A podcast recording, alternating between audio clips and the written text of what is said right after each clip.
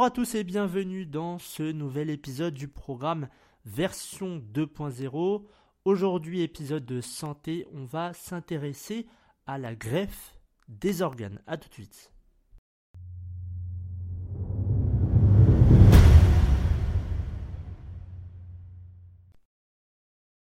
J'espère que tout le monde va bien en cette fin de semaine. Il y a deux jours, j'ai mis sur Instagram donc un sondage pour savoir quel épisode euh, vous voudriez pour aujourd'hui entre la greffe des organes et le deuxième sujet, c'était la maladie de Charcot.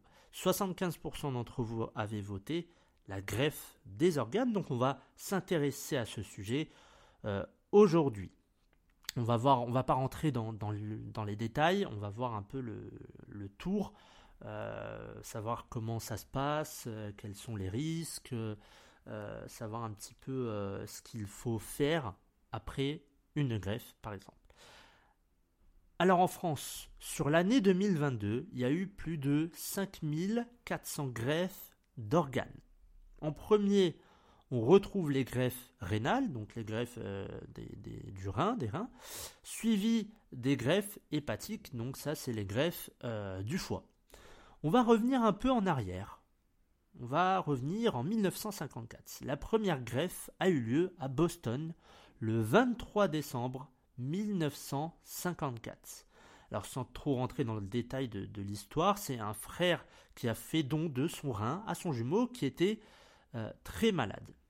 Et euh, c'est une première, cette greffe, dans l'histoire de la médecine. Donc c'est pas vieux, ça fait que euh, ça va faire 70 ans d'ici euh, un an, ça fera 70 ans que la première greffe euh, aura eu lieu.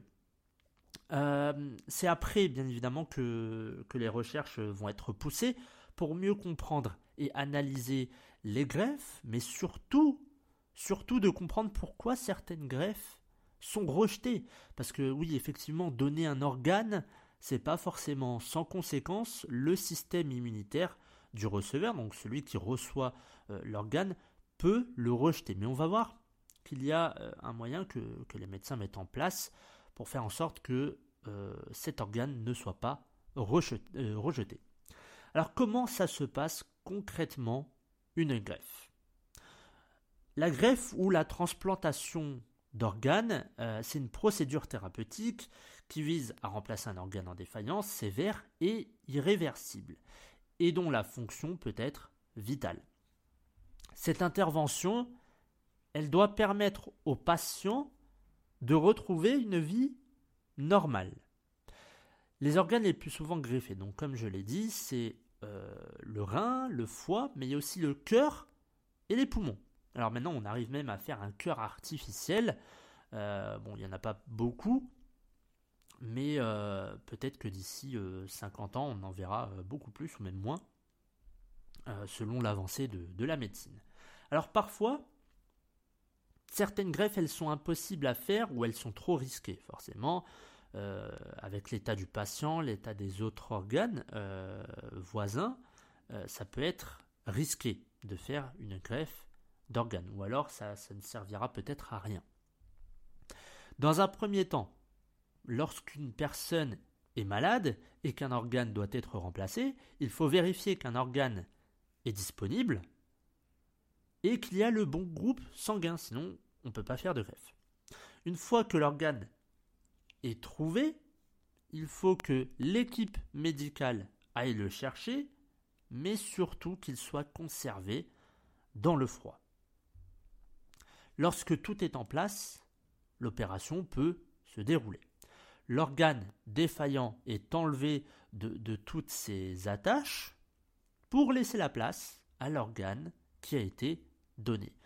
Une opération euh, de ce type, hein, une greffe d'organe, ça dure plusieurs heures, forcément. Le temps d'enlever le rein, euh, l'organe défaillant et de mettre euh, le nouveau, ça peut prendre plusieurs heures. Et il arrive parfois que lorsque l'organe arrive, lorsque tout est en place, le chirurgien va voir donc l'organe en question et il peut dire que euh, c'est pas possible. Il peut dire que euh, la greffe ne se fera pas euh, par rapport à l'état de l'organe en question. Donc ça, ça peut, ça peut arriver. Je ne sais pas si on, en voit beaucoup, mais je ne pense pas parce que c'est des modes de, conservation, donc dans le froid. Et, tout dépend aussi de l'état de l'organe lorsque la personne est décédée ou alors vivante, parce qu'on peut donner un organe lorsqu'on est vivant, par exemple un rein, on peut le donner lorsqu'on est vivant, on peut vivre avec un rein, bien évidemment. Après, il y a des, des comment dire, des vérifications à faire, etc. Il va falloir un peu changer son, mode de vie. On va justement voir ça après. Mais on peut prendre aussi un organe lorsque une personne est décédée. Et là, par exemple, c'est une course contre la montre puisqu'il faut euh, vite opérer, prendre l'organe et le conserver. Alors, ce qui va être important, justement, ce que je vous disais, c'est de euh, surveiller après la greffe. Surveiller le, mode de, vie après la greffe. Il va falloir changer son alimentation, qu'elle soit plus équilibrée et plus saine, par exemple, pour la greffe du foie, forcément, il va falloir euh, euh, manger euh, d'un point de vue alimentaire. les règles sont assez strictes. au début de la transplantation, c'est un régime sans sel, sans sucre, sans graisse, sans fibres, à adapter en fonction de chaque personne, de ses besoins, de la distance vis-à-vis de la greffe et de son traitement immunosuppresseur. Tout à l'heure, je vous disais qu'il y avait un moyen, on va dire, de, ne pas rejeter, enfin que, que, le corps humain ne rejette pas l'organe. Eh bien, c'est ce traitement-là, c'est un traitement immunosuppresseur qui va faire en sorte que le, système immunitaire ne rejette pas euh, l'organe en question. Ces restrictions, elles sont amenées à disparaître petit à petit jusqu'à aboutir à un régime euh, quasi normal. Seuls les fruits de mer restent contre-indiqués, et plus généralement tout ce qui vient de la mer et qui n'est pas cuit.